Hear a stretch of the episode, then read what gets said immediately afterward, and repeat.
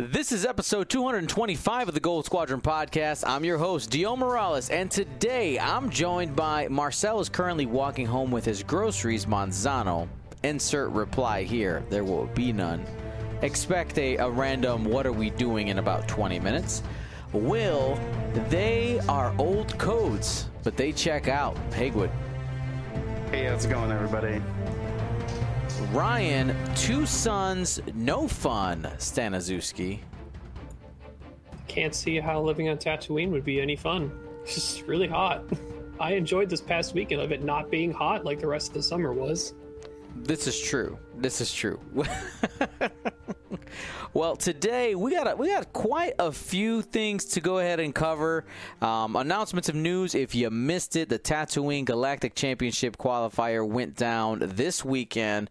We got a champion. We'll talk about them in a minute. We got a very interesting top four upcoming this week. We have AMG dropping some news. Supposed to be a lot of stuff. A single panel in their mini extravaganza for X-wing. We're going to talk about that here in a little bit. Uh, the Razor Crest got revealed as well, so we got uh, that's exciting. We're going to talk about whether whether or not how thick do we think the Razor Crest actually is, and uh, I our first topic.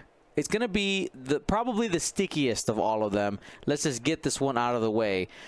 Asmodee North America announced this last week that prices are going up going up, up, up. Um, I'm going to be honest and say. Um, I was I was surprised at first. I had a double take and went, "Oh wait, that makes sense." That that was my my live um, reaction. If you didn't see this, I'm going to go ahead and pull up the uh, the email here or the the public post that they made here in a moment. Uh, your thoughts while I get that up and running, fam. I think I had a similar uh, response that that you did. I mean, I remember back in the day when I uh, my first Matrix game was Warhammer, and there was the time at which I played it. There were like two or three times that they had price increases. They always felt kind of bad. Um, this one feels like the reasoning behind it makes sense. The you know everything going on the past year and a half of COVID and difficulties of shipping and costs of materials, everything across the board is more expensive because it's either more scarce or fingers crossed companies might actually be ponying up and paying more of their employees. But that's uh, that's more of a hope maybe but we'll see. Um, but in general it's getting more costly to send stuff because of the past year and a half yeah, I mean, even even just shipping, the cost of shipping things across the ocean has gone up significantly. Manufacturing, um, because right, everything everything when it comes to manufacturing and stuff like that works in the future, right? You're always X amount of time ahead. We know that develop, the developers have constantly told us uh, for these games that they're a year, year and a half, sometimes even two years ahead when um, you know when they're thinking about stuff then there's about a, a, year to six months of actually getting things in packaging getting them where they have to go before we actually hit the store. So there's a lot of lot of steps there and just the turbulence that that was COVID uh, has caused issues for all kinds of things, right? Not just games. There's all kinds of things. The the prices on cars are higher. The prices on groceries are higher. I mean, just uh, all, all the things in life. Uh, a lot of them have gone up in price. So to be honest, I'm not entirely surprised. Now, if you're curious for as to how much uh, things are going up in price, I went ahead and I just kind of made a copy of their spreadsheet. I only grabbed the X Wing stuff because we're an X Wing podcast, but this is across a lot of their lines. And essentially, their majority of their things are going up 20%.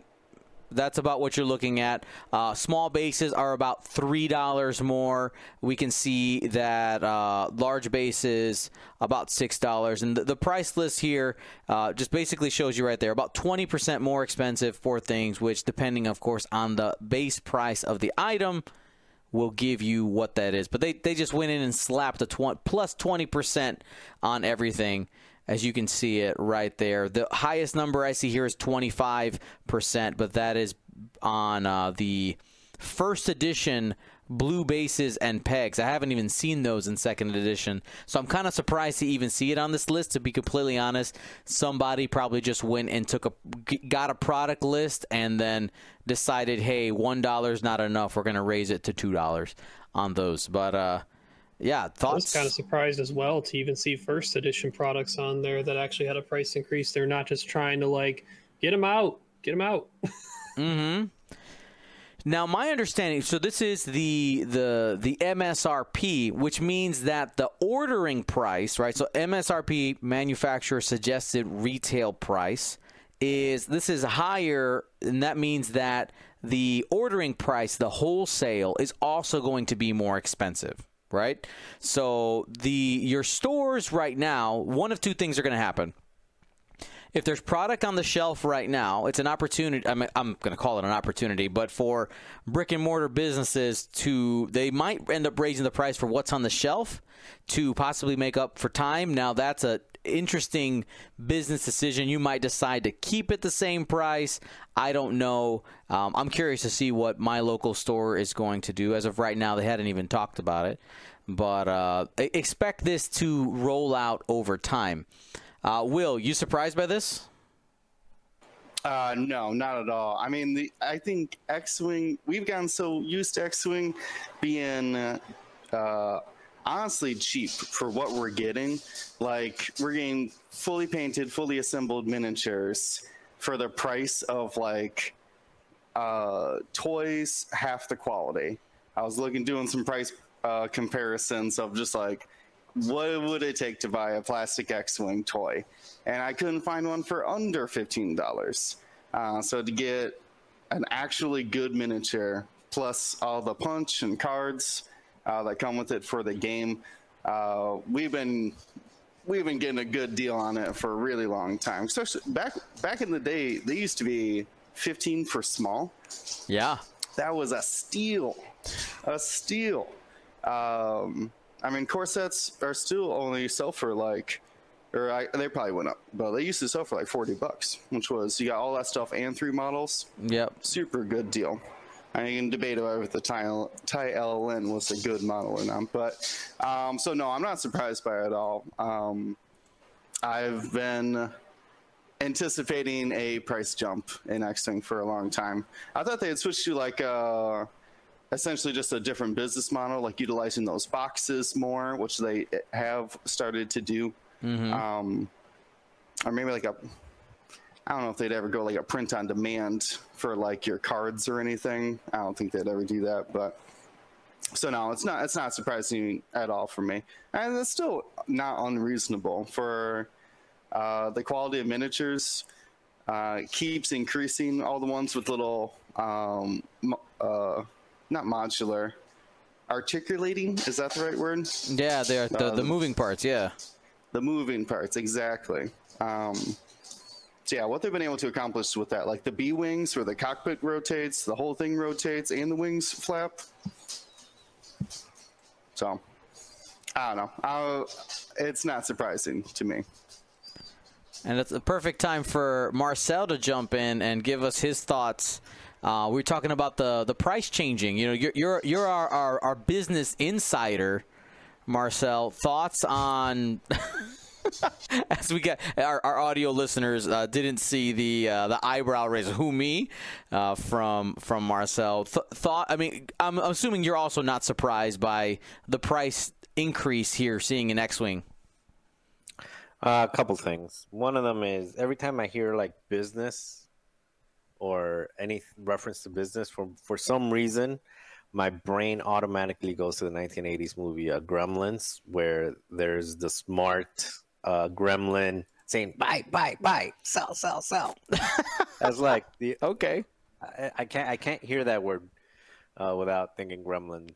Um, I, okay, so I was ex- I, am not gonna say expecting it, but um, you know, it, it makes sense. It's uh, you you've seen it across the board, everything from gas prices to raw material prices to shipping prices.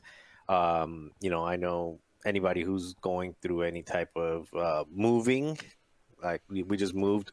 we bought stuff from Ashley Furniture and some other furniture stores that they're like, "Oh yeah, your furniture will be delivered next week, next month, next year." Now we're like, we're just getting like weekly emails, like, "Nope, not yet. Nope, not yet." I mean, it's it's tough, you know, get it get on people's um, shipping schedules or shipping calendars. It's it's just everything's backed up. So it makes sense. What what doesn't make sense to me, however, is uh, the timing of the announcement. Um, it, it was an announcement, right?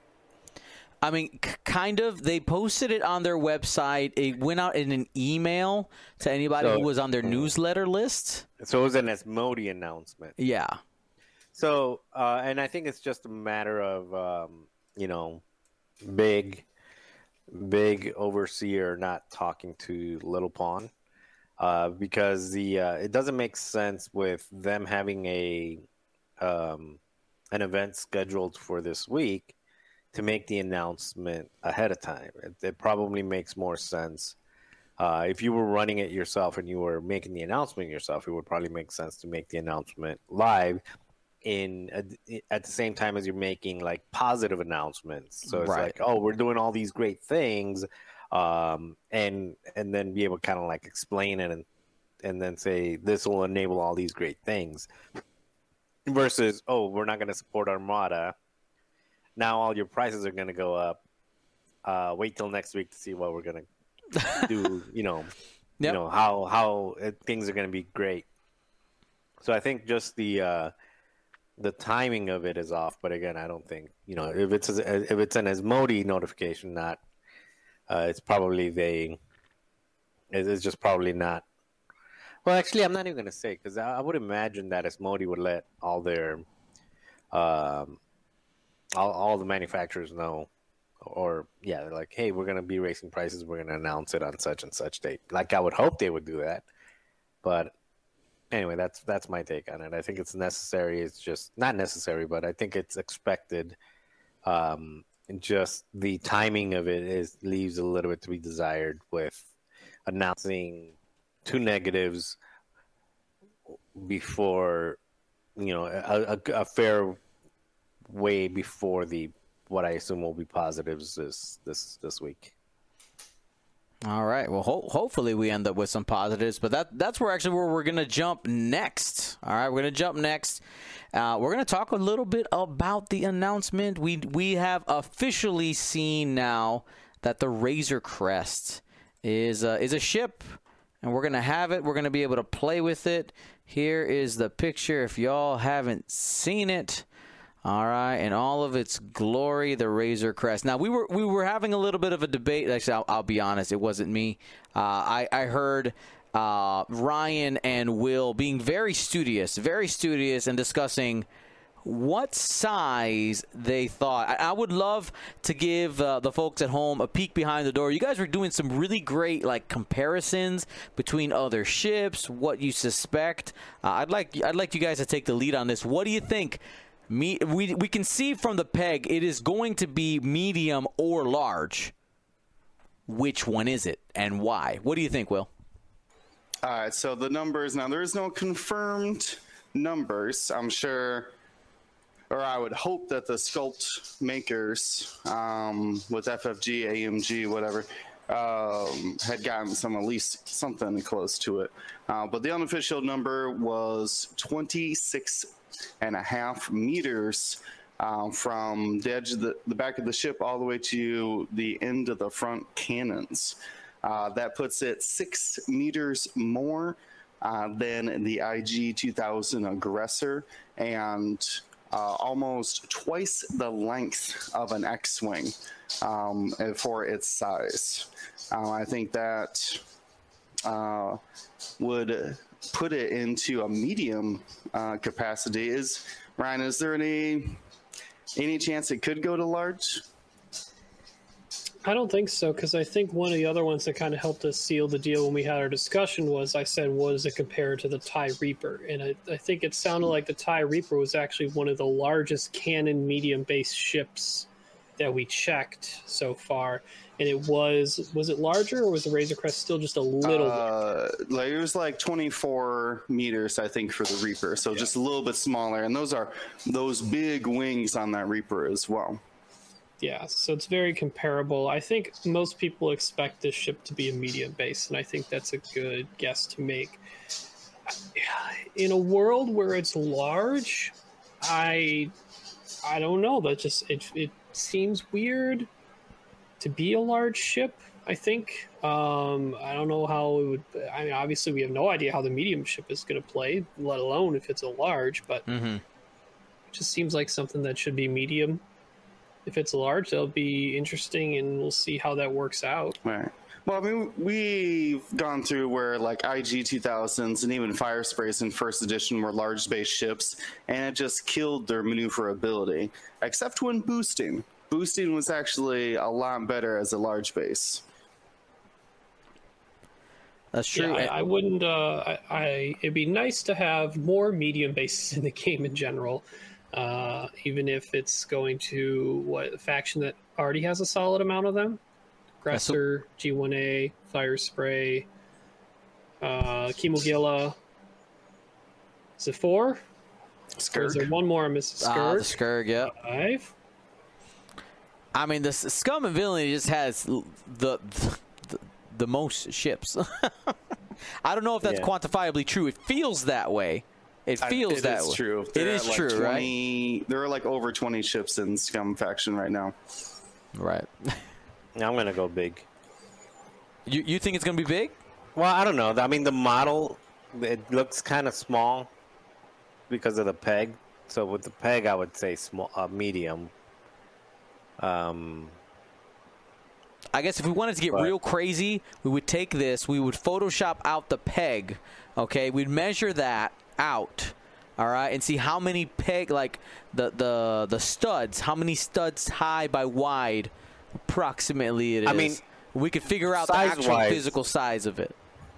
physical size, it kind of gives me a, a a lat vibe. Okay. Like like physical size wise, it gives me kind of like a lat vibe. Uh, so that probably says medium. Uh, so I'll probably go with medium, but um,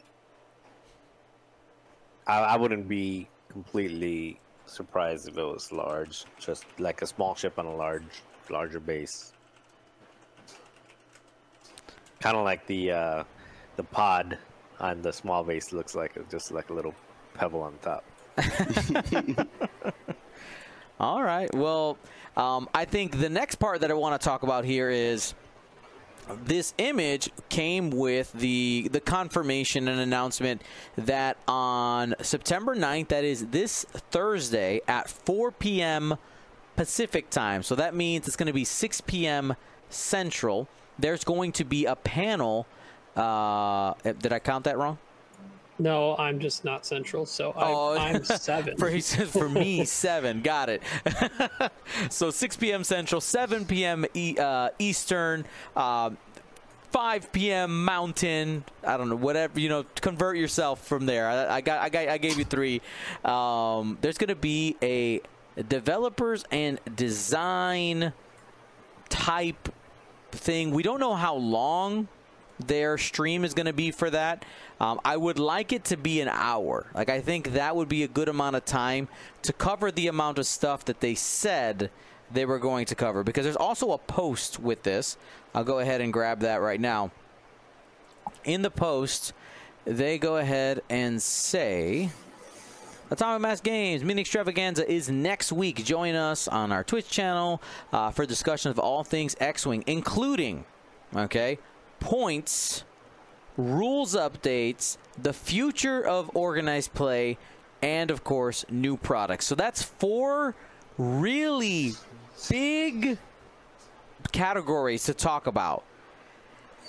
I think they need to at, at least an hour can can cover that. Like I, I because points that that can include hyperspace changes, why they made the changes they are, unless we're getting something of the sorts of, "Hi everybody, we're releasing the new points on X date. Our rules are updating on this date," um, and they spend most of the time talking about new products and organized play. That would be maybe a half an hour presentation, but I, I would love to see uh, some some big stuff here. Now, Will, we'll start with you. Which of these four are you the most excited about? Oh, that's a tough question, Dion. Um, probably points and rules updates, honestly. Uh, it's what I think has been, for me at least, it's killed my excitement for like discovering new lists right now. Um, just been in the the same kind of season, the same kind of point structures for so long. It's kind of worn down my uh, ambitious list building. Um, so I think that would uh, excite me for list building to see uh, what what points got dropped um, and what kind of new combinations I can make uh, with uh, the ships I'm wanting to fly right now. Uh, then also, I mean, obviously, we there's a few things. I'm sure cards come to people's minds, but uh, a few cards that we know are going up in price, um, and how those affect uh, my current builds. All right, so let's let's talk about organized play. Marcel, what do you want to see them talking about organized play? We were hoping that they would talk about it. Confirmed, there are words. Words. Uh, yeah, and it's the probably you know it, it, can go very many ways. The same way as like points like, hey, there will be point changes. We haven't forgotten. Please stay tuned. Then we'll release them on, you know, later this month. Same thing with organized play. It could be something just like, hey, there's a plan in mind. Trust us.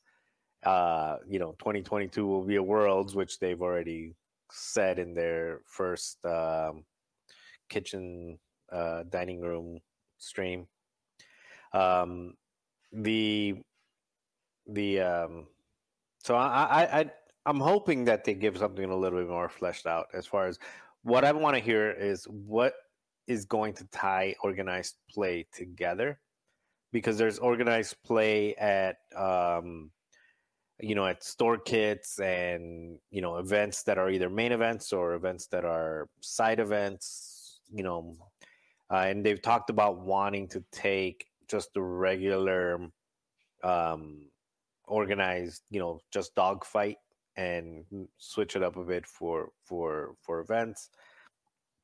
So all of that is nice, but I want to hear that there is some thing putting the like some type of structure where it's putting together. Um, a season, like putting together the 2022 season, starting with with store checking or store or local kits, uh, regional kits, special events like hyperspace, national events like Euros or North American Championship or U.S. Nationals, things like that, and then leading up to a World. So ideally, I would like to see that scaling level of um, competition where everybody can get at a local level and then still progress up to, to towards the final. What I would absolutely love, but I don't think will happen. This is the, I put this in the like one percentile chance of it happening.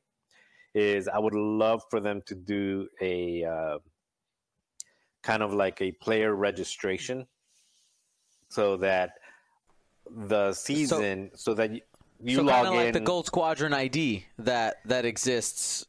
Exactly, something right. like that, where where it tracks your progress through the season and even if you don't win an event or if you don't get top eight, if you participate in enough events or if you cumulatively participate enough, that that's another way for you to enter into like worlds and stuff like that. Uh, so pr- tracking progress and then having um, like uh, a, a, a player ranking and stuff like that. Just just just go all out. I think I would love to see something like that to that level. I, I don't think we'll get it, at least not this year. But um, that's that's that's the hope. So that's that's the the from it, it can be anywhere from yes, there will be organized play to the sky's the limit, right? To the moon. All right, all right. And uh, let, let's let's go ahead and hit those. Uh, ru- what rules updates? Like Ry- Ryan, you got any speculation for me? Because I was honestly surprised to see rules updates. Because I mean, normally that's just something that's communicated. They have the forum there. What what a rules? Question mark. Help me. Uh, my assumption is probably some clarification things that have occurred from since the newest packs of ships. Uh, maybe even some clarification things for the upcoming release as well. Just they're they're getting ahead of the game on some things they may have caught post print, or even just clarification on new keyword wording type stuff, just to make sure uh, things are as buttoned up as they can. Um, could just be I'm, I I can't really expect anything big. I'd be really surprised if if and what it would be anyway. Um, How about hyperspace? I mean, Does if it- they does- consider that, that a, does usually that on points a- though, right? that's usually a points thing, Yeah. yeah. So, yeah, I- I'm not expecting that much out of the rules uh, beyond clarification. If they go anything more beyond that, I have no idea what they would go with. It would just be wild speculation at this point. If you ask me what it could be, so Well, I wonder. clarifications, may, Yeah, so real quick, real quick. So here, here's one thing. like Is I like Zan wonder-? I don't know. Zam, yes, oof, oof, Zam. Um, Errata I'm- Gleb not allowed in Scum anymore. How about that? Rule update. How If- about that?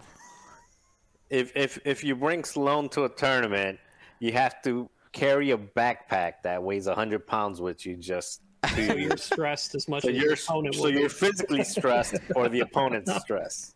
nice, nice.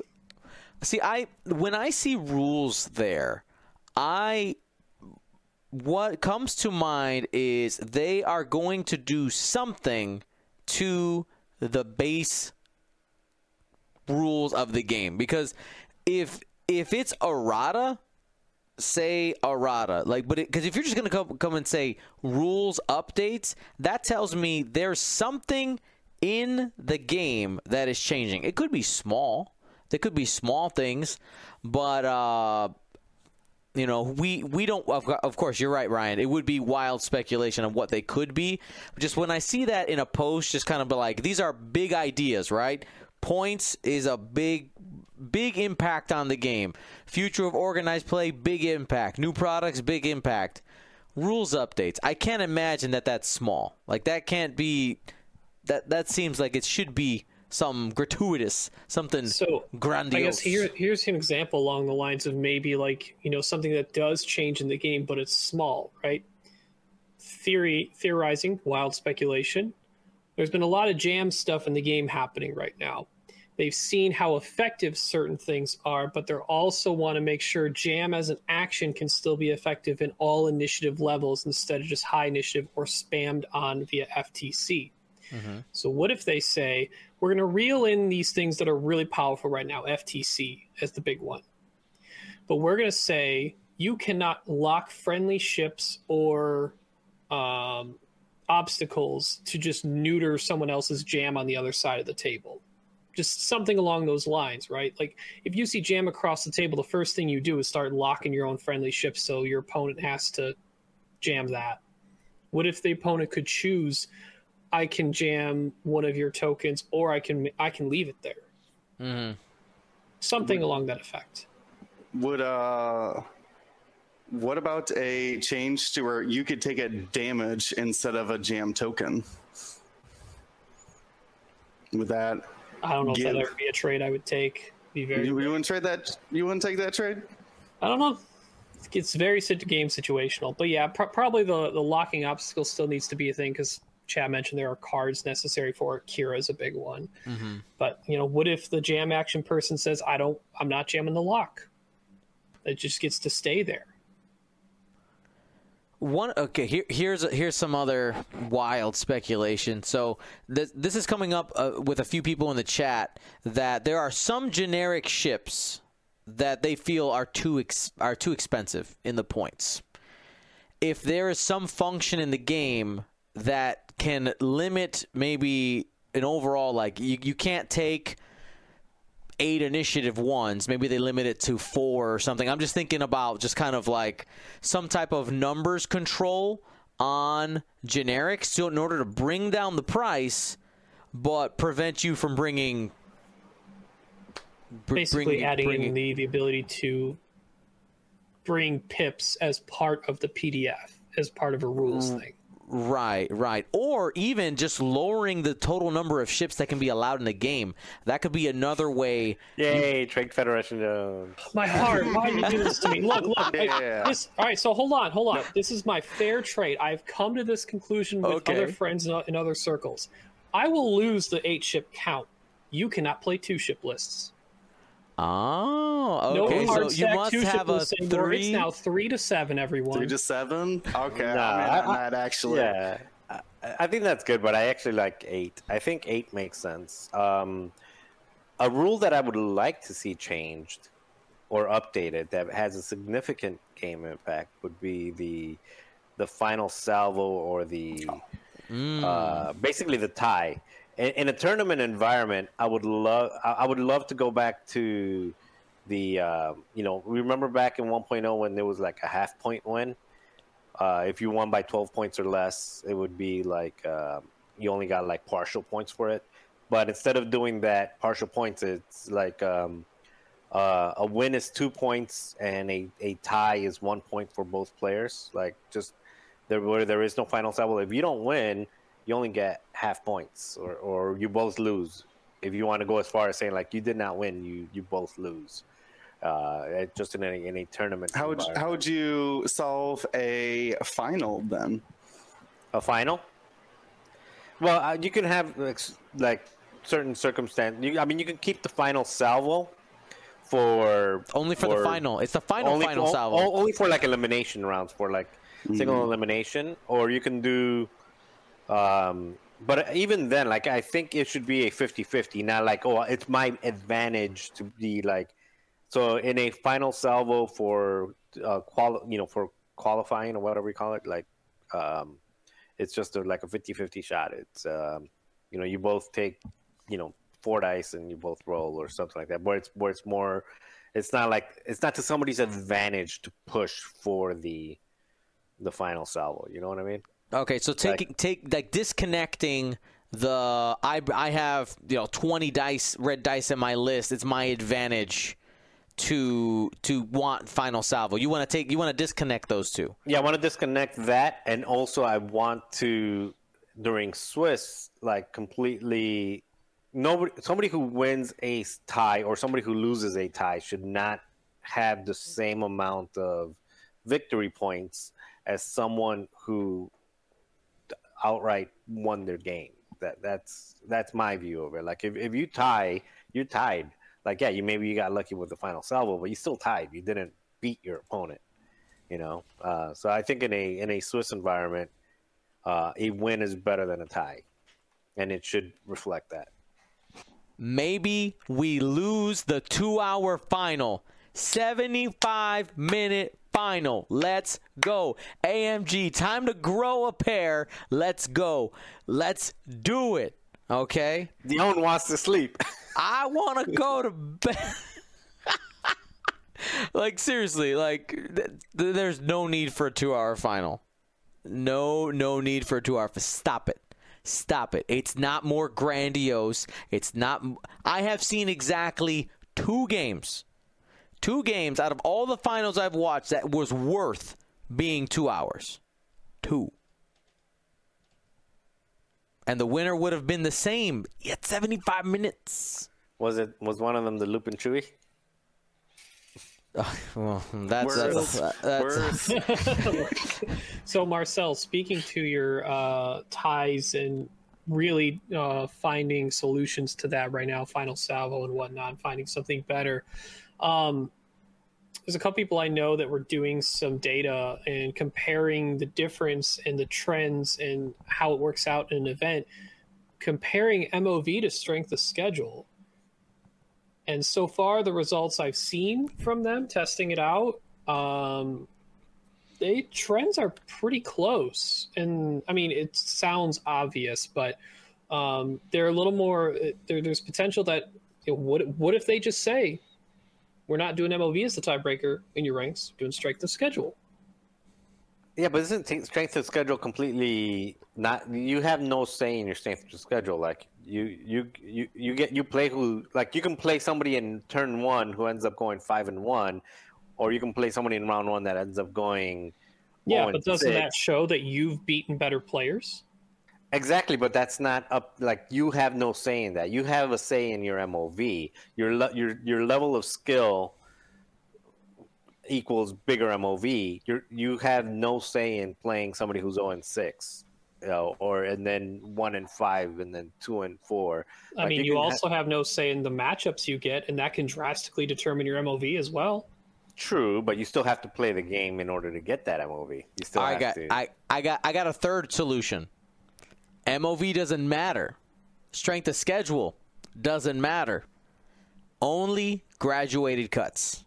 Yes, graduated cuts. That's what does it. that mean? I didn't So- know. Only wins matter. So basically, so remember Gen Con, Marcel? Oh, basically, the- you got to be X one to advance. correct. Everything. Yes. Yeah, they did for the Open Series Yeah. one year as mm-hmm. well. Yeah, I think they did that I, at Worlds actually- too, I didn't like, they? I like that a lot more too. Yeah. Or not At at Worlds. World- They did that at uh, no, they did that at some events. I do remember they did it at some events Yeah. where it was like you had to be X one, and even if there was, we were worried that there was only going to be like nine players advancing, and then uh, actually it was at the System Open in um, wasn't it at the, in the System Open where uh, who was it one? I think Paul Heaver won, or uh, I know I played and uh, Duncan played against Paul Heaver, and Paul Heaver. I think that one That was, was Texas. That No, was that the most was- recent one. that was in Nova, Oh, okay. like in the East Coast Philadelphia. or they've something. they've done it before, yeah, to where like only X and ones go on to elimination. Yeah, I, so I will say, graduated cuts. Yes, I would think that overall is a better thing. But to kind of encourage people to keep playing, you got to make sure you got good faction prize support still. Yeah. And I, I, I, think will that's say why people kept playing at Gen Con, even though it was a seven round day, which was very grueling. Um, but if you don't have any incentive for people to keep playing, just gonna leave. Hmm. Yeah, and uh, additionally, additionally, I will say as a tournament organizer, planning prizes for a graduated cut is also significantly harder. Because if I say, all right, there's going to be a top 16, I know I can make 16 of whatever. If I'm doing a graduated cut, now if I say, all right, everybody who makes the cut is like, well, now this is dependent on how many people actually sign up, right? That number. And I have zero control over that. By making it a top 16, I have control over that. So that's something that tournament organizers will have to will have to balance. I will tell you, I'm going through that debate right now with with planning larger events in the future. Is I like the idea of a graduated cut of some kind, whether that be X and one or X and two, and it kind of functioning in a different way from there. But it it just it messes with uh, with pricing. Go ahead, Marcel. why have have you thought about, or would you consider, for for one of these, uh, you know, the galaxies or something like that, Mm-hmm. to to just pilot some of these things? Uh, The graduated cut is pretty pretty straightforward. Yeah. Something like you know to get rid of the final salvo and just say, hey, if you tie, you tie. You just get half, you know, you just get half a victory and things like that. So I'm I'm willing. I mean, you you're in control. They're not. Oh. They're not. I mean, you're. you're Yeah, I you, know. You, The the only thing that I've I've been trying to be consistent on is like I wouldn't want to change the rules this late in the game for the qualifiers. I will tell you I got a twist planned for the Battle of Alderaan, for the actual Galactic Championship final event. I got a got a twist planned. We'll talk about that here in a little bit. Uh, well, not today. Sorry. Soon, TM. Okay. on that, but I don't want to change the rules of engagement for a qualifier, so people are all of a sudden playing on different rules uh, for that. Even though technically, as points change, new product, the you know things change there, but um, So, You know- Dion, let me ask you, as an organizer of all these online events, if Yeah. you're trying to implement graduated cut and you're having this internal battle trying to figure out how to prize that correctly, to plan for it, couldn't you still plan to give out top 16 or top 32 prizes and the cuts just whatever it is anyway? If I there's guess- less people, you'll Hmm. still give out the prizes and people will still get prizes even if they're not in the cut. The adverse effect is maybe if the cut's larger, then it maybe kind of forces your hand to saying that like if it's larger than 16, then it forces your hand to saying maybe I got to have a top 32 prize, but it's not very costly on you. Mm-hmm. Yeah, I But mean you can, that. you can still give out those because they're still milestone amounts because th- those are the perfect bracket numbers Mm-hmm. still. Yeah, ideally, ideally that's. I mean, if if the money works out, then then it can. But it, it's always it's always a, a cost a cost relationship th- thing there. Um, I saw another another suggestion was like, oh, just make a prize wall. Well, you say just make a prize wall. There's a lot of waste when you create a prize wall, especially for a small business. Like really, GSP is a small business. All right, so like I would love to make a prize wall for for um for this, but it would have to be of things that were created in the past. It wouldn't have all brand new shiny things because now I'm all of a sudden having to manufacture stuff for for new stuff and then whatever doesn't get picked up is gone or I limit the amount and all of a sudden people are upset because they can't get something like that.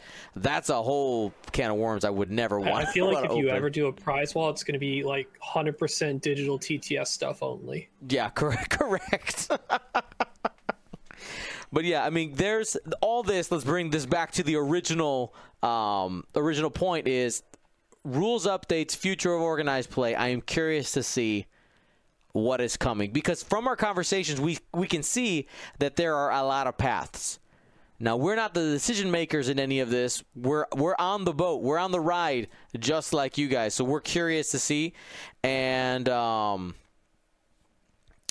it is it's it's one of those where um, when when the decisions are made, we'll let you know what we think. But we'll essentially we'll have to we'll have to think about it. Um, and, and pecking bread here in the chat says, "Well, it does sometimes stink to get alt art cards for a faction you don't play." I get it, I get it, but again, there's no guarantee that anybody ever participates in an event. And I will say that as a person, like I always pay artists for the for the art that they do for GSP. I don't rip things off the internet, off of movie stills or anything like that. Every artist for GSP is paid. So if I'm going to do it the way that I feel good about it, eh, we couldn't afford it. We couldn't afford to do, you know, eight uh, or excuse me, seven different cards for factions and then other things for the top. Like it just it just doesn't work. So, um, and I could understand like for for AMG, or then they actually roll it back for Asmodee, thinking about what what are some of the reasons why FFG organized play may have been blowing up. As I can imagine, some of their costs would start to balloon pretty quickly, and you do end up sitting on some unused, a bunch of unused stuff. You're like, what do we do with this? Right. So it, it's interesting. Like this is a this is a mix of, of a lot of different branches this can go out into, but let's bring it in. We're excited to see what AMG has to say on Thursday. Now, um, I I am currently in talks with Mrs. GSP to see if after the mini extravaganza I can go live. Of course, gentlemen, if you guys are available, you are more than free to jump on with me. Um, but we'll, we'll I'll have to wait on that. I would say probably I could probably convince Mrs. GSP, but uh, I know we're gonna have some thoughts right away, and, and while we have them, some some reactions to things uh, things that are happening. So that's that. Looking forward to it. September 9th, 4 p.m. Pacific, 7 p.m. Eastern. Figure out all the other times in between. All right. Now, let us talk about the Tatooine Galactic Championship qualifier. Now, while I know that even in, the chat, a lot of people have said like, "Ah, man, things have things have kind of been a little bit stale. Points are cha- like points haven't changed in such a long time."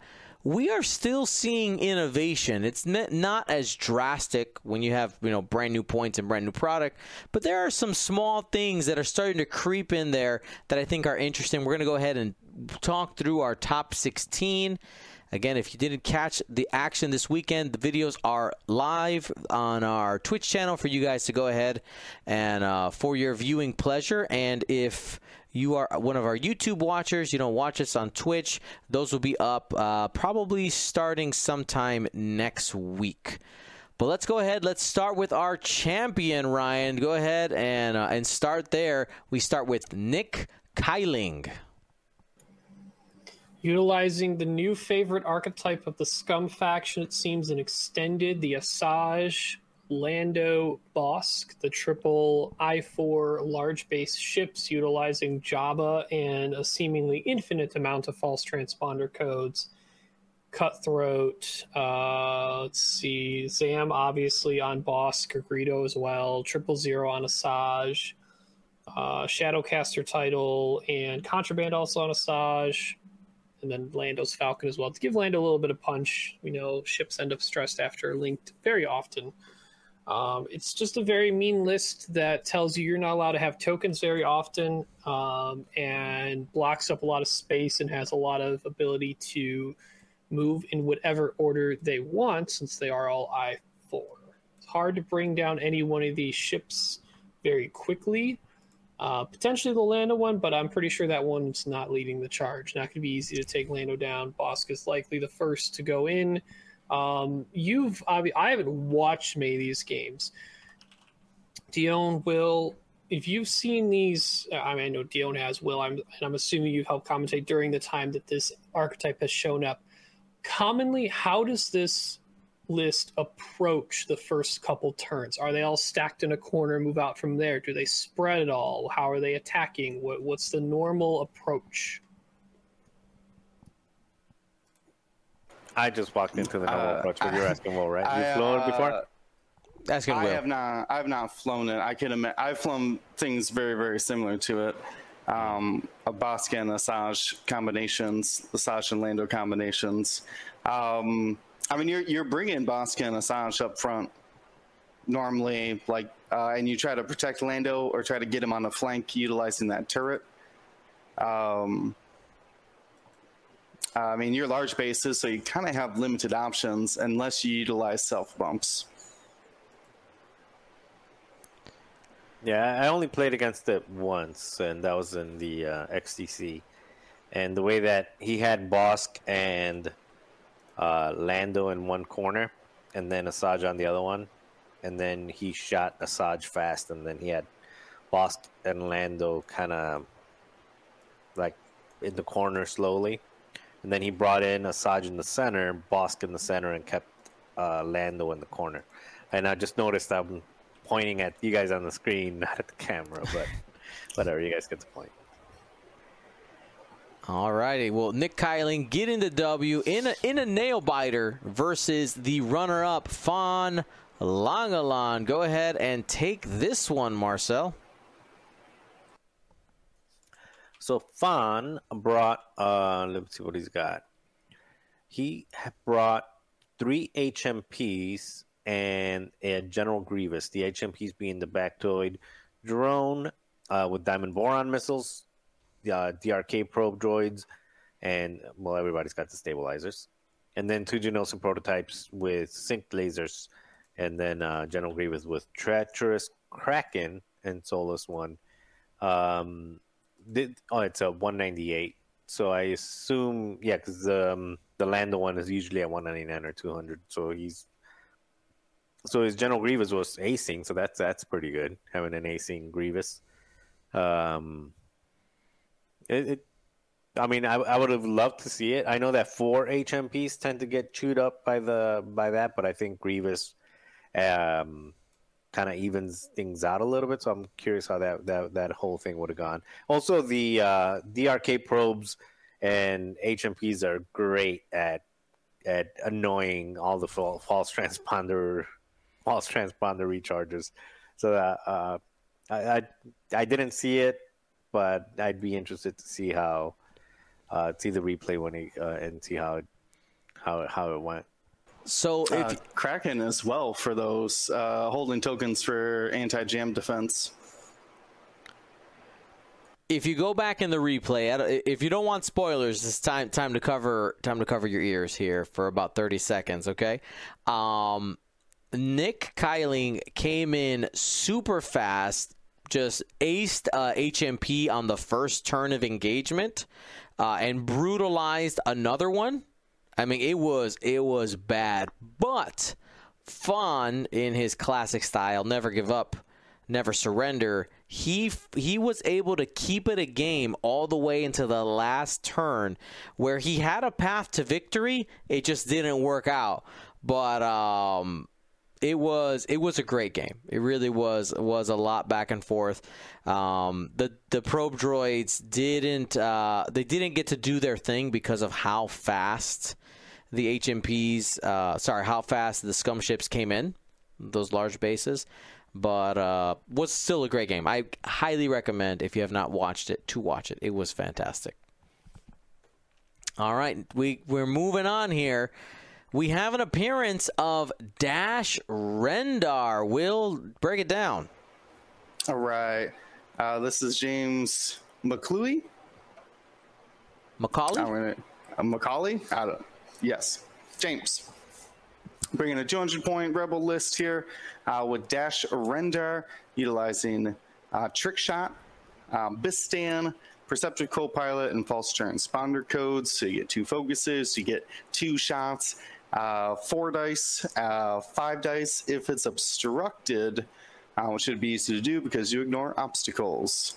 Uh, you have Jan Ors with Jyn Erso and the Moldy Crow allowing Dash to take focus evade if necessary, or even Jan uh, with two focus tokens built up. You can get a third token that could be evade. Uh, then to round out the list, uh, AP5 in the Sheathipede shuttle. Uh, normally seen just uh, activating that perceptive co-pilot on dash even while stressed. So that's AP5's ability. Um, and then just to be essentially just five health of bait halfway through the match uh, when the opponent has given up or uh, given up on trying to shoot Dash or has just been decimated uh, by uh, six and five dice attacks from Dash uh, round after round. Absolutely uh, demoralizing to have six dice rolled at you, range three obstructed. Feels bad. And this is one of those things where I know that we don't see Dash as much making cuts, but he's out there. And it's it, if you get a player who can go on a roll with it, it is extremely dangerous. Can really punch above its weight class with those five, six dice consistently. Um, it's pretty, it's pretty baller. Watch out for Dash. And if Dash's points, you know, as because his points have slowly creeped down, and it's been he's been punished a couple times with like upgrade card combinations uh, that used to work that don't work anymore, like double tapping at Initiative Seven. That used to be a thing very early in Second Edition. If you don't know what I'm talking about, you are blessed. It's okay. Uh, but always watch out for that price of Dash as it starts to creep down. You can really start getting some powerful combinations. Now, the next one, I, I have to take it here. Attila, aka Totem, brought two Geonosian prototypes. Those are the uh, HMPs with Discord missile, sync laser cannons, and repulsor stabilizers. We also had DIS 347. That is one of the tri fighters. Yes, a tri fighter got into the top four with fire control system. And then 066, you go, who is that? 066, that is a Sith infiltrator. Okay, now if you are a, a connoisseur of GSP lore, you know that I and 066, we have we have some some issues between us. But uh, this ship has intimidation, General Grievous, DRK probe droids, and the Scimitar title, allowing it to have access to uh, to cloaking and decloaking. Those DRK one probe droids, a lot of people are familiar with it. The General Grievous crew. Honestly, I haven't seen it play too much, but every time I see it on the board, I go, man, that's so good. That's so good. General Grievous crew. I'm gonna go ahead and uh, and bring up the um, the the image of it because it is it is that good. Give me give me a moment. I think we have Uh, seen General Grievous in some of the quad hemp lists Mm-hmm. where the carrier of, say, Kraken or the Dark One probe droids or both, uh, they add the crew of General Grievous on it to help make sure that that higher cost HMP has a little more staying power. Yep. So the General Grievous crew, right here, while you defend after the neutralize result step, if there are two or more hits or crits, you may spend one charge to cancel one of those hits or crits, and you do get to choose. So, aka the crit when it comes through, and after a friendly ship is destroyed, recover a charge. I mean that, that is that is that's baller. Has one charge base, but that's a that's a great great piece of tech that we see out there. Yeah, Current, uh, currently only three points. Yeah, that's the price of a hauler shield, which it should negate unless the enemy's only putting one damage through at a time, which you're probably fine with at that point. Right. so the strat in this list is you got 066, that big base, taking that intimidation, getting in the other squad's face, and then Will, you were talking about it, that sync laser cannon is so good. Like, hey, you're intimidated. I got three dice from range two or three. And uh, there's potential, especially with these Geonosian prototypes, that uh, networked aim being able to modify with the lock you hold on to that calculate. Maybe you had it from um, you know from from from that turn you did was your action you set up the target locks before you're taking away range bonuses. Like it it can be very powerful and uh, and totem did make a fantastic run getting all the way into the top four Yeah, we should we should also just mention that 066 ability is actually really good. Um, like his his, ability is if it wasn't an infiltrator, uh, it would probably be one of my favorite ships. It's just uh, it's it's it, I mean it's almost as good as Count Dooku's ability. Not as good, but it's for the for the price. It's an amazing ability. Which says after you defend, you may spend a, a calculate to perform an action. So after you defend, if you have a if you have a, um, you know it, it's kind of like a boss scenario where okay I, I defend I only have one agility so I'm not really caring much about this but I have a three dice gun. Let me toss this calculate away and, and change it for a target lock. Or I'm gonna take a lot of shots. Let me take the first one and then now I'm gonna cloak. So now every shot I'm gonna be cloaked for um, for all the you know if, if it's like multiples of ships shooting at you um, one calculate is one focus result say well i'll get that focus result out of here and now i'm going to be defending with three agility for the remainder of this you know Uh, kind of, engagement kind of like Tavson as well, can utilize that scimitar title to jam. Uh, we actually saw a lot of uh, jamming through Dark One probe droids, which is unheard of. Uh, essentially, that you can measure jam scimitar jams from the Dark One probe droids. Um, I think the, one of the games we caught on stream, uh, 066 just like flew away, and we're just like, jam, jam, jam, jam. Like, I'm out of here. I'm not turning back. Jam actions till I die. Like, I had never seen a jam from a, a probe droid until that game. I think it was round five. wait how does how does that work i didn't even know uh, you're, you're saying something i'm not i'm not So, probe droids allow you to lock, to measure from them when you lock and when you jam. There's two abilities on those probe droids. oh I, The problem I, is that Ryan, correct me. Only the hyena coordinator and the scimitar are the only jam actions in CIS. Yes, the hyena coordinator being DBS 32C. Has a red coordinate instead of red reload because it doesn't have munitions. You mean red, red jam? Yes. Yes, yes. Sorry, thank you. Um, and yeah, and the scimitar title. So there's only two ways to do it. Um, and we don't see the coordinating hyena ever, and we almost even rarer to see a scimitar these days. You would have seen the coordinating hyena if Adepticon happened. I had plans. It was going to be dangerous. oh, you gotta love it. Gotta love it. Ryan was like, "Oh, so." I close. had a secret sauce. I was so ready. There was the it was, it was the Boba Fen days. Those Fens were not ready for the proton torpedo coordinated. All righty. Well, let, let's keep it rolling here. We go to our fifth seed, Connor Holmes, bringing Django Zam, pretty well known. This is the uh, 194 variety. Lone Wolf, Jamming Beam, Sidious on Django, Thermal Detonators, False, tr- false Transponders. Uh, Zam built out the same way, no Lone Wolf, and has Dooku on board. And and then we go to uh to a new flavor here. Take it, Ryan. So we have uh, Sammy, also known as Netter, running a Galactic Empire list utilizing Vader Defender. Uh, with an upgrade card, he really shouldn't bother putting on there, but it's Jamming Beam. I guess if you're trying to jam Bistan, Dash, sure. It's one of the few edge cases I would do it. Uh, Inquisitor, and then two Inquisitor tie advanced V1s with Foresight and a five point bid. Um, if you're not running two ship Vader, meaning Vader plus a thing.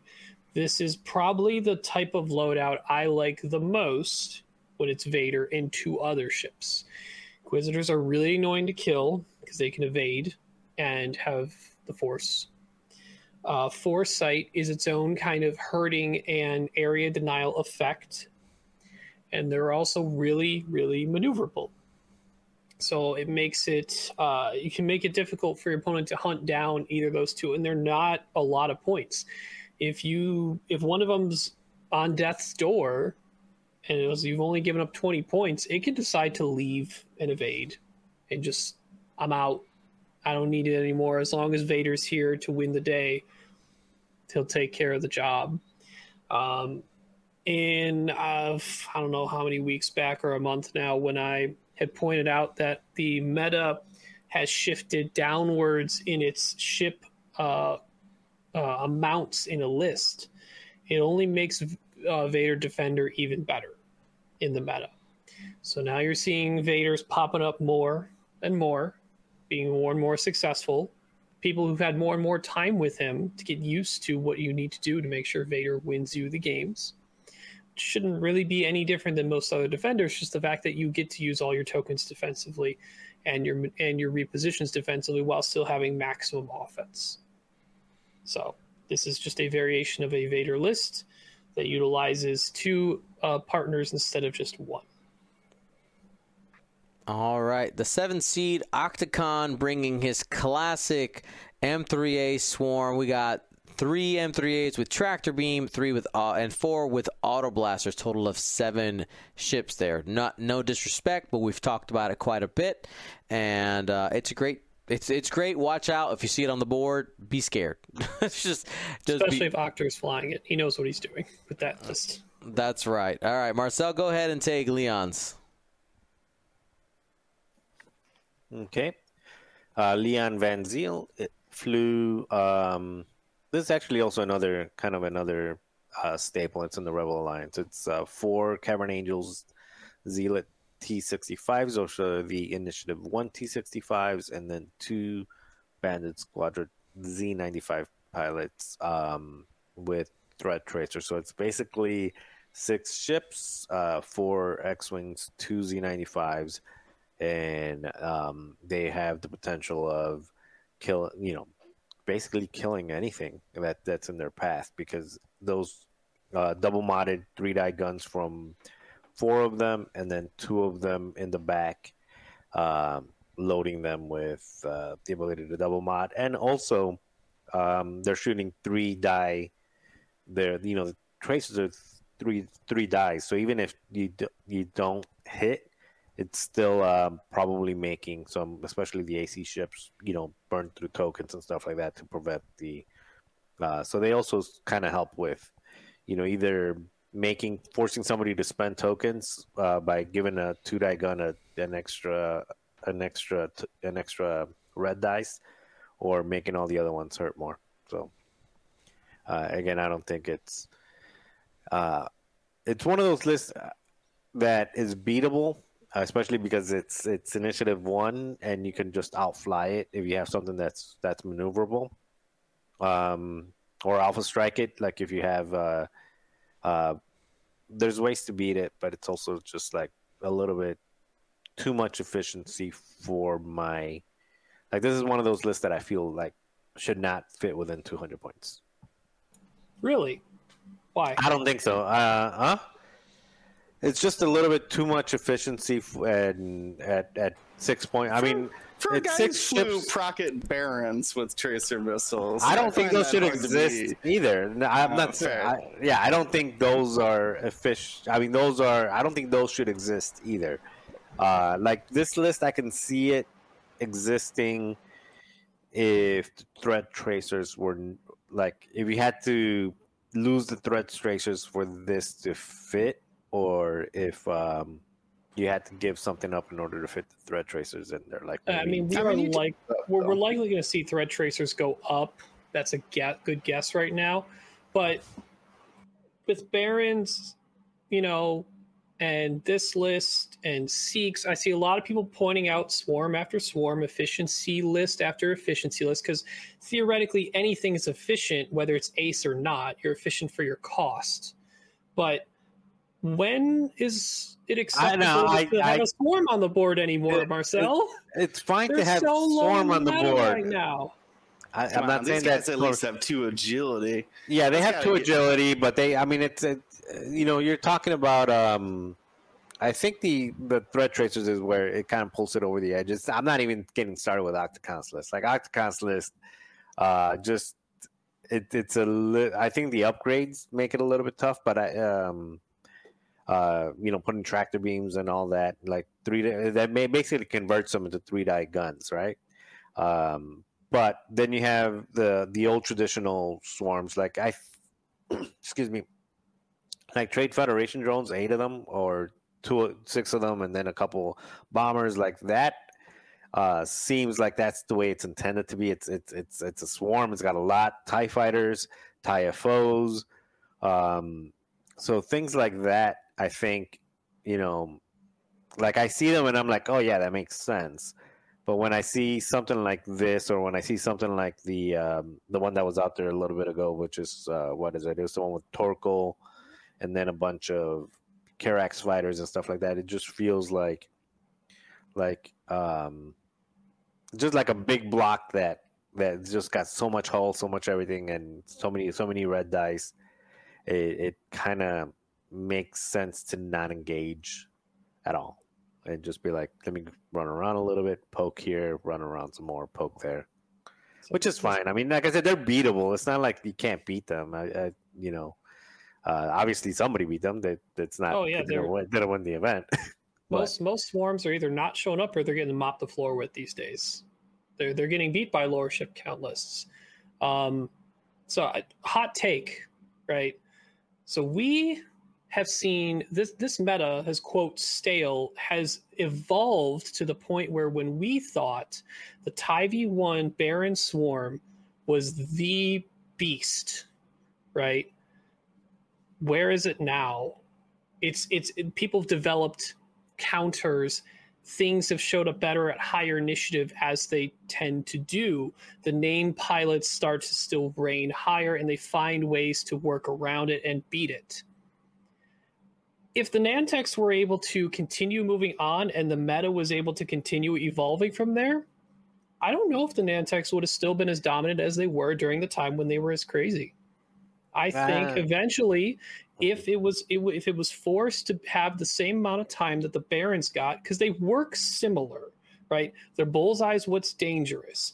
They have the spike damage. Granted i will admit the nantex did have higher time on target but they had more consequences for doing any repositions the barons had better repositional linked action capability I don't know. Like at this point, I I, I kind of see that equate that th- them have uh, some equalcy to to each other, and we've seen the Barons drop off because other things have showed up. And uh, granted, they were from new cards. FTC is a big one to limit those procket offenses, but I turn back time. If the Nantex were given the same amount of time the Barons did, uh, do we maybe we see that some people evolved and would have overcame it.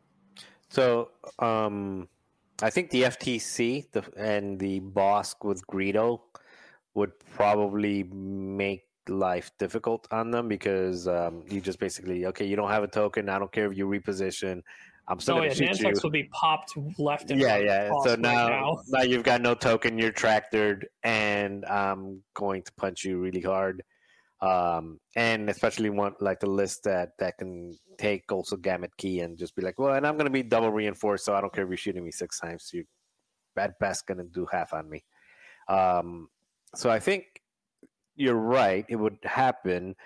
One of the differences, one of the key differences that the Nantex had over the other ones is uh, Initiative Four versus Initiative Three, plus Definitely. uh, anti, um, basically anti blocking. It, it was, I think, what put the Nantex over is Yeah. that if you had a good, uh, a good, a good lower initiative player playing, you could not set up kill boxes as easily because even if you set up a kill box and they just ram into you, they're like, well, I rammed into you and I'm on a rock, but now I'm not. No, you can move there." around. Yeah. Yeah. So I like you can make an argument right now that maybe you should be allowed to fit six of the i4s, no upgrades. They're all 33 points. Maybe the i3s, you could make them 32 and see if you want to fit a couple predators in there. I'm just saying, the, as metas normally evolve, they find the things that the the efficient early jousters show up and then slowly people find ways around it or tools get introduced by new releases that change it.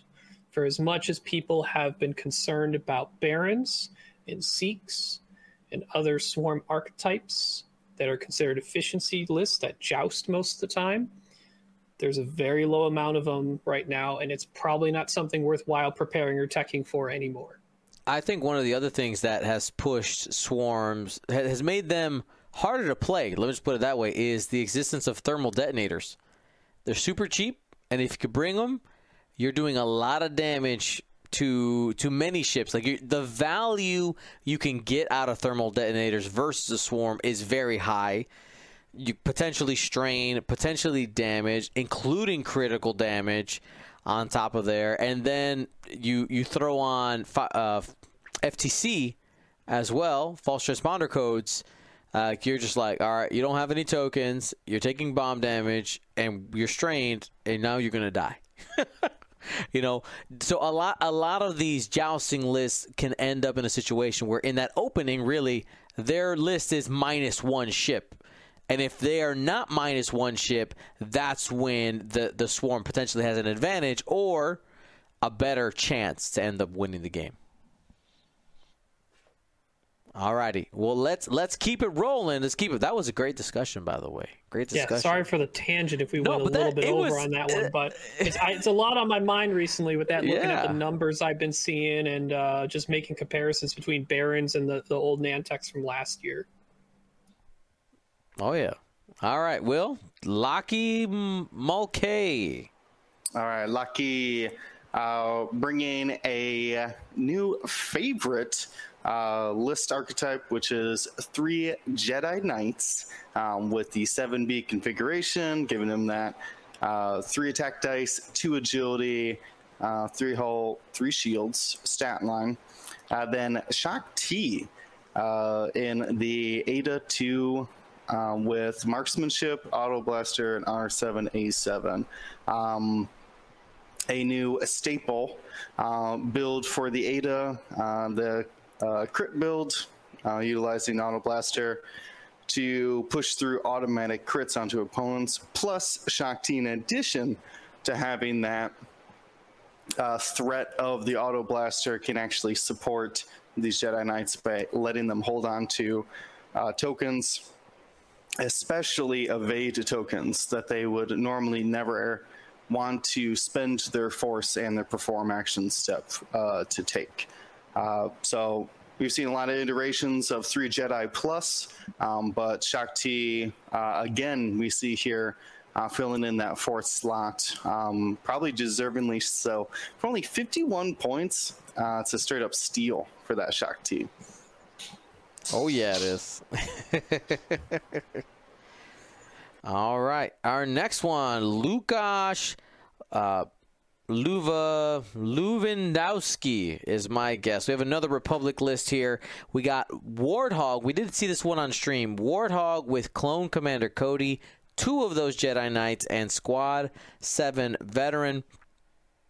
Of course, Warthog, uh, the shtick there is that for itself and its friends, able to uh, keep them alive until the end of the engagement, even if they are destroyed at a higher initiative. Uh, and that is really what pushed this list forward is being able to be a little more risky with those Jedi Knights and that Arc 170 and make sure they get a shot make sure that they can actually shoot before they're removed off the board. So just overall, a good. This feels like an all comers list. Like it's like it can play well against most archetypes just for the fact that all the ships can punch they have modifications on their on their uh, on their shot and they will always get to shoot before they die and of course, it always just feels bad shooting at a lat first and not a Jedi, because you think about taking out Warthog first, but then it's usually in the back, and it creates a bit of a conundrum. All right, next we have. You know what? I'm gonna have Will. I'm gonna have Will take this one. Uh, Julian uh, Gallaudet list as something close to Will's heart here. Yeah, I like this list a lot. Uh, I've been flying it ever since I saw uh, Charles Holcomb Pink Panther um, doing exceedingly well with it. Uh, it is uh, two E Wings with fire control system on R3 Astromech. Those are the Rogue Squadrons, which are the Initiative 4. Very important, uh, that initiative, because you're flying next to Jake Farrell uh, in the A Wing. Um, who does the boost and barrel roll uh, to give out fo- focus actions? He's rocking proton rockets. And then Hera Syndulla in the A Wing with proton rockets as well. Obviously, the NI6 being able to coordinate. Um, she's not using er, pseudo coordinate uh, when she's not using her own token. This three agility list just hits so hard in the joust. If you can get uh, one or even both those proton rockets off, and then some double modded shots from the E Wings, you can easily.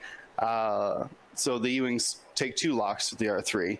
Uh, you can easily take down those two ships that the E-wings locked uh, in just like the opening um, two engagements. Uh, it has the added protection of just stripping off all of the um, false transponder codes. That's like the new boogeyman right now um, that we see in a lot of lists and the rogue squadrons just laugh at their opponents for trying to bring false transponder codes.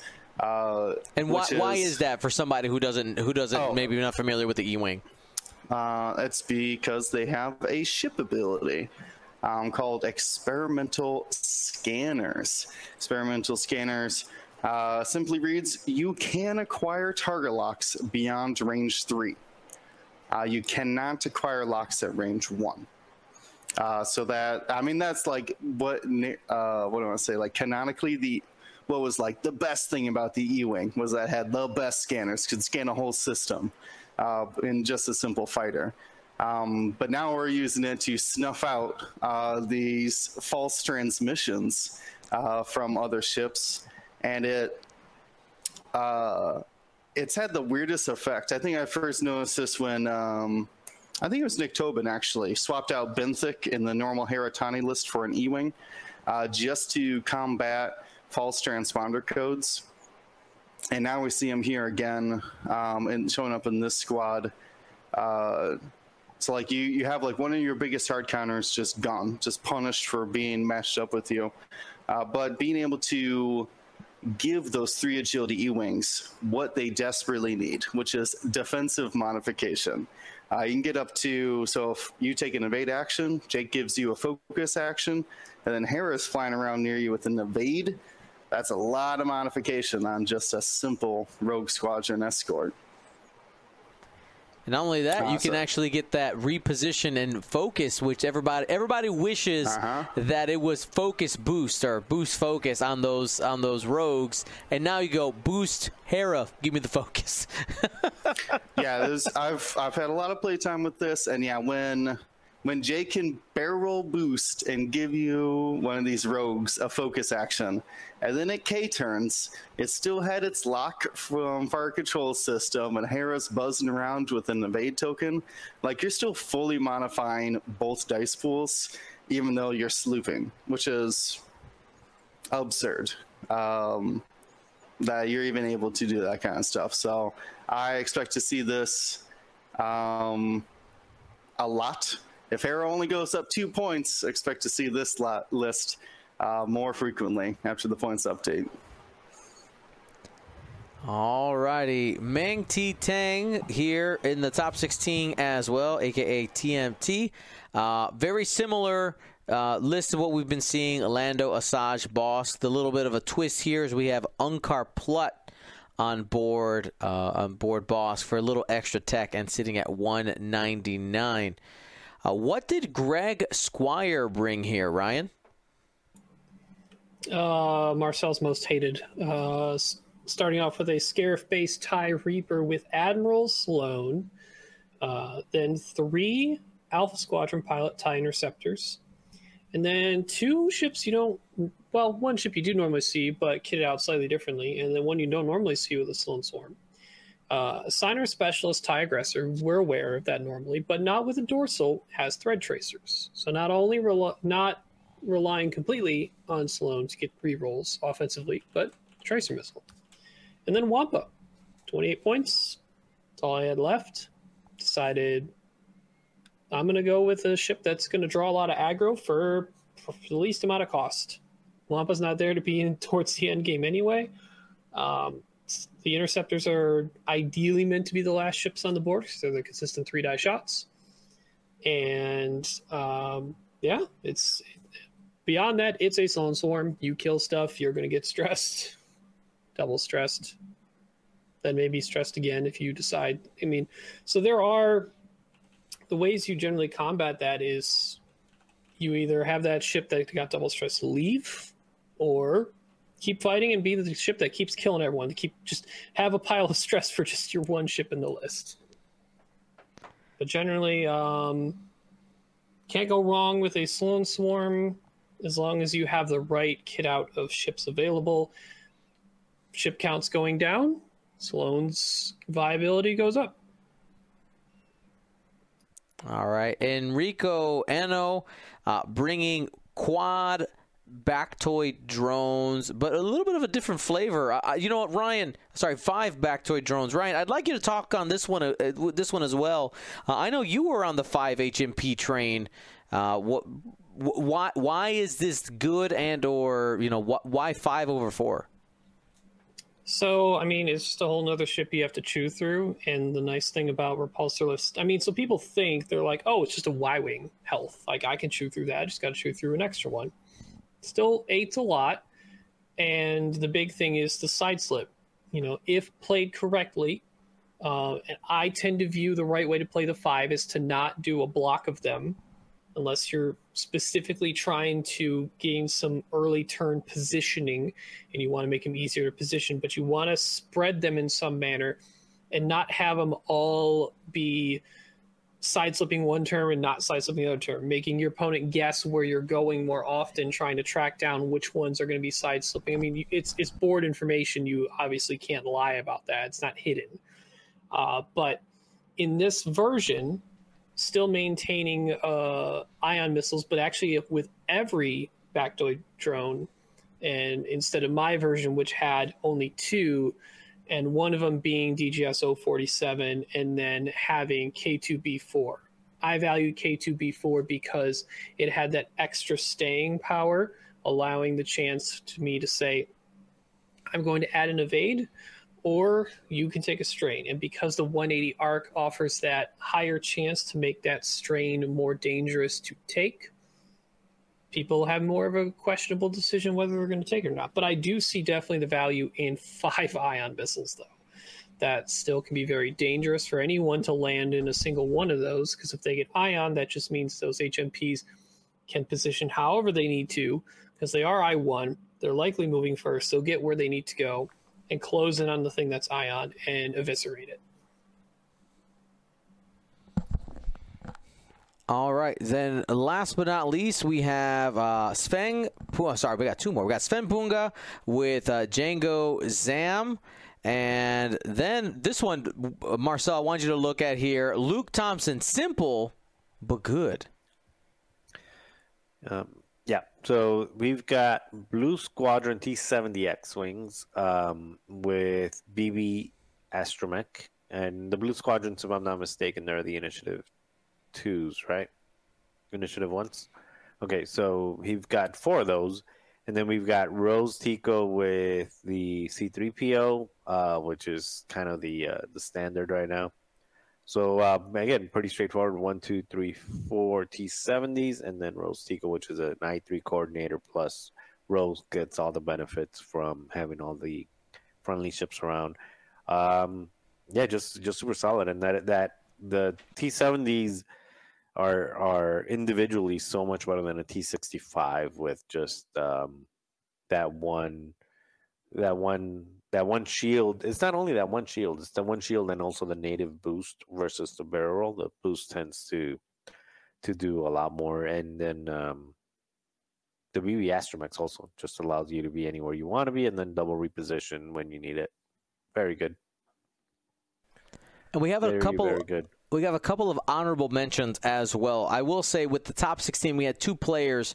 Uh, we had one player who was uh, it was Timo Rabe was actually ranked ninth and couldn't make it, so he's he's our honorable mention here and brought a two ship list. Darth Vader into Defender with instinctive aim and proton rockets, and Echo with Lone Wolf passive sensors, fifth brother, and stealth device. An absolutely fantastic list. Um, obviously, Vader is the hammer here. Echo can do some work as well, but really, Echo is mostly bait. It is corral fodder. You're moving the lists around. Obviously, you have to deal with Echo. If you ignore her, she's going to take you apart.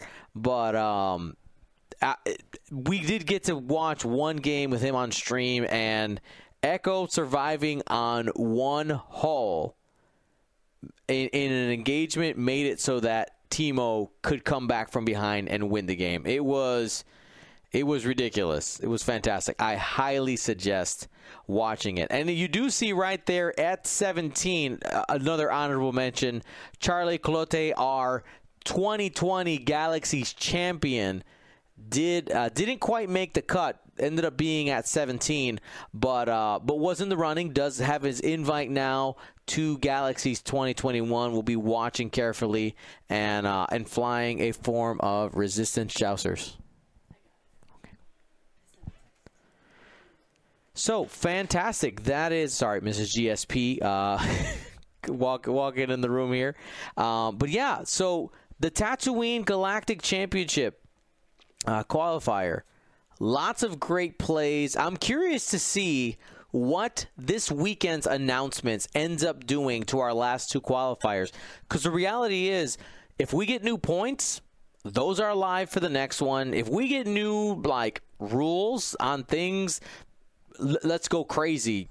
Uh, um, you can only use one copy of a specific generic in a list.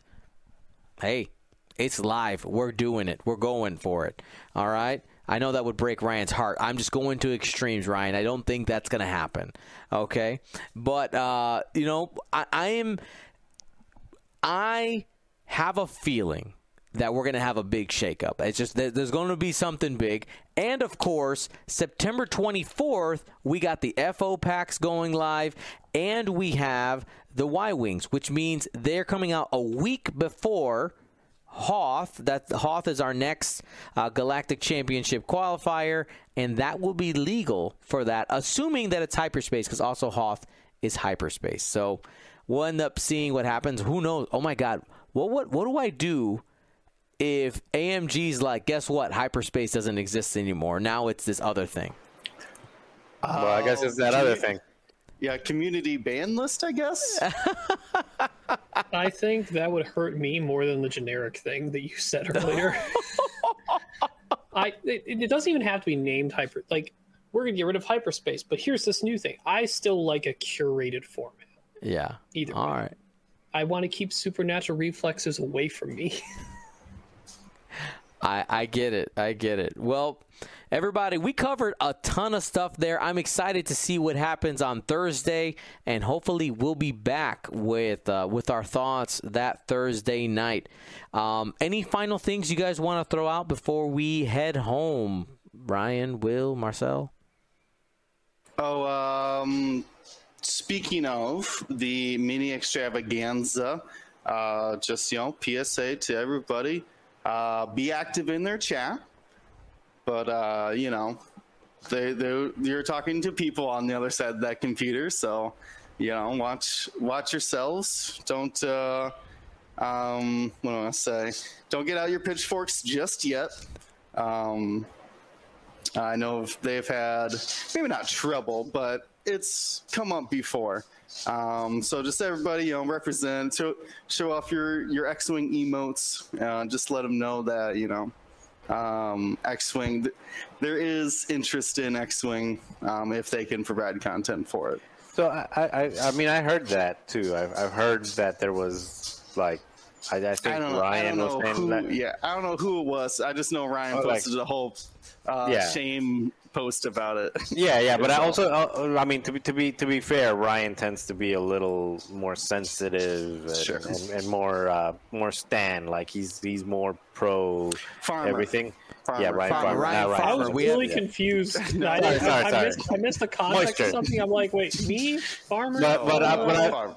Yeah, but I was always just curious because I never really knew, like, I never really knew like what somebody because it might have been something like, yeah, like don't don't be a don't be a blank blank blank.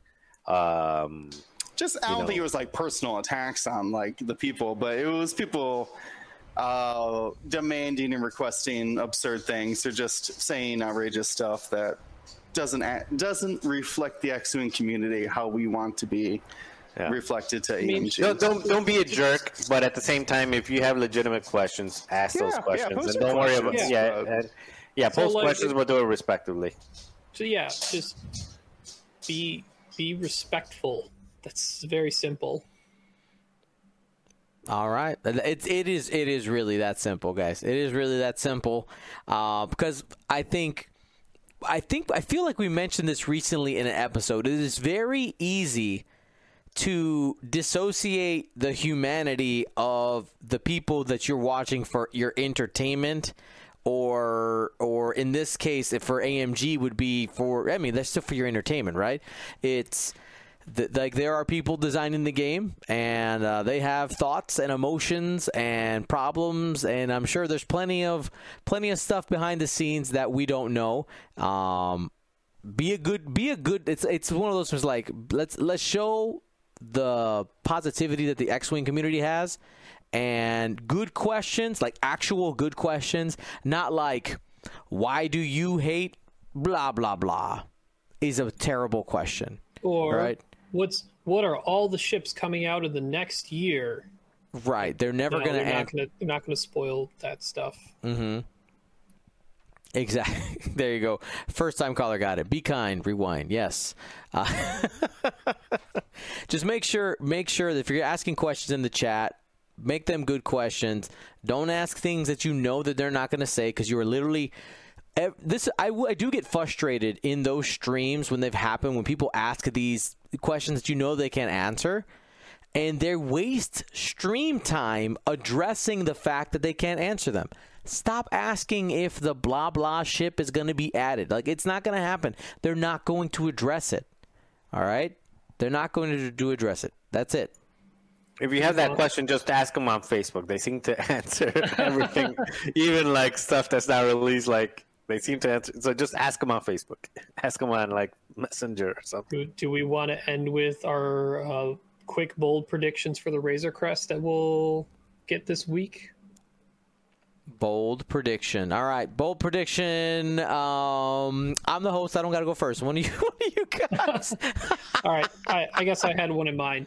Um, this is more of a hope than a prediction. I hope there's more crew type restrictions akin to Vader and Triple Zero and BT One, similar to the Mandalorian and his crew. because I'd like to see the Mandalorian and his crew utilized in the Razor Crest, or at least along with the Mandalorian, and not randomly scattered amongst the entire faction that is the bloated scum. Fair. So maybe like a uh, oh my god, what's is her name? Gina? Now I'm blanking out. Tara uh, Dune? the- Cara, thank you. Uh, like Cara could be resistance in addition to scum. Is that what you're trying to? Uh, No, more, so, so more like you know how uh, Triple Zero Crew and BT One Gunner they say scum or Vader. Yeah, or have to Vader have in Vader in the the list. list. I I would like it if some of those things actually required you to have the Mandalorian in the list, e- e- even to take it in, obviously in the scum Oh. faction, so it could help limit where they can go or what you need to invest to get them in your list type of thing. Because i hmm. think that's i i just i see the scum faction just getting so hard to develop around. There's so much stuff so limiting where things can go might benefit them in the future for design purposes Especially scum. Scum is one of those where it can continue to bloat if it doesn't end up splitting itself into factions. It, it it is already our biggest faction, and if you just kind of look at the way Star Wars media is going, it will just continue to be the biggest faction as things get released into it. Yeah, you can also do. Um, I would love for them. I don't think it'll happen, but I would love for them to start breaking out scum into uh, sub factions and not saying like you can't fly these two things together. But for example, a Black Sun upgrade only available on Black Sun ships, and a Mandalorian update. I mean, upgrade you can only use when like like you said, like the Mandos are. I think Ezra is another one, right? Like there's certain things that if you have Ezra, you can You can bring them all crew. Maul. yeah, you can bring Maul with Ezra, but you know, like like you said, something to to limit the the to control. I wouldn't say limit to control the interactions that are possible with all of the shenanigans that the scum have. So just saying, I mean, Yeah. The uh, the PDFs added Mandalorian and Bounty Hunter keywords and are utilizing zero of it. So Right. I, there has to be something in there. Why why would they add those keywords? Doesn't That- make any sense. do you think we might see our first mandalorian keyword card then this friday will Ooh, ooh, like a Beskar armor kind of uh, situation. who knows Um, okay, okay. I am not going to make that bold prediction. I'm going so bold uh, that the Razor Crest is going to have a new maneuver. Uh, whatever it did, dogfighting the X-wings. What was it like? It was. It wasn't quite the. Uh, the Firefly uh, turnaround and Atmo boost thing, but it was it was something like that. Oh shoot! Now it's been too long. You can give it But, the you know- maneuver. You can give it the maneuver free fall because it's done that in like so many episodes already. yeah, maybe uh, maybe not. Maybe even if it's not like a new maneuver, but I want to be able to like just 180 my ship and then take my maneuver. Just flip the whole thing around and hit the hit the burners going the opposite direction. Um, something that because we've already seen slam in the black one title, so it has to be something a little bit different than that. So yeah, that's what I'm going with. Whole new maneuver. May not be a new template. Probably not a new template, but I want a new maneuver. That's what I'm going for. How about wanna- you, Dion? Uh, did Marcel? Did Marcel, you get something in there? yeah, what was it? Just a bold prediction? Yeah. Yeah. Um, I don't know about a bold prediction. I just want Baby Yoda. Uh, I want Baby Yoda to be a crew and um, it to be a crew that is usable. I'm I'm, I'm thinking like something because I mean he I mean it's just a little. Uh, it's like a little Dragon Ball, right? It's like a little little ball, little ball that it's not gonna do anything, but it just has force. It's just like emanating force because it can't really move around. It can't really do anything other than go like, Meh. So uh, it heals. So maybe something with either healing or something that's just like a like a force bubble. Like this effect happens if if you're within proximity of the little baby Yoda Dragon Ball. Well, one one of the things is also the timing in the, the design because they would have been designing this after season one, right? We might they might not have had all of season two for that information, like total awareness of what's happening there. So All right, so you're saying no Well, Frog Lady crew? I, I, I, I think we're not going to have Frog Lady. I, I think we'll know for sure, depending on what the name of the Baby Yoda card is. Oh, Right? That's true. That's true. If it says the child Or or if it says Grogu, Grogu. or yeah, Yeah. yeah, but that's something you can change though. That that's like a last minute Yeah. change. Like yeah, You yeah. changed like- that pretty late, right before printing. Yeah, the design space is way back when. Insert somebody in the chat who says Rey Skywalker win, and then the whole t- chat starts fighting with itself. you, you didn't say some, what you know. All right, so for myself, we need. Um, I want the best crew to come out of this pack to be Kuiil. All right, has to be Kuiil. I know. I cried like a child when he died. Spoilers. All right. Like I, I, I was hurt. I was Who's Kuiil? hurt. He's, uh, I have I spoken. spoken. Uh, yeah, I have spoken. Yeah. Do, They, do- uh, do- that do you was on think, Theo, you Tatooine, want him right? to. You, you, Yeah. Uh, no, I don't think there was Tatooine. It was a planet Was looked a lot like Tatooine, but I don't think Yeah, it they had was. So I don't. I just assumed Tatooine, but you're, maybe you're right. Dion, do you think he'll have a condition that says "I have spoken"? Oh yeah. You you have to you got to use those and there also needs to be I I think that the um Din, Din Djarin crew or if they put the Mandalorian crew he might end up having a condition where it's like this is the way. You know, something something you, you got you got to use those iconic phrases. You got to use them. Oh, here, a talent called "This Is the Way," Mandalorian only. Because other Mandalorians said it, right? Oh, I like that. I like that. There we go. Well, we'll, we'll find out. We only got to wait a few short days. Thank you, everybody, for hanging out. And uh, we have more X Wing coming your way. Wednesday, um, Wednesday, we might have commentary if I can get everything to work. I got some testing to do, but I'm pretty sure I'm pretty sure it's going to work.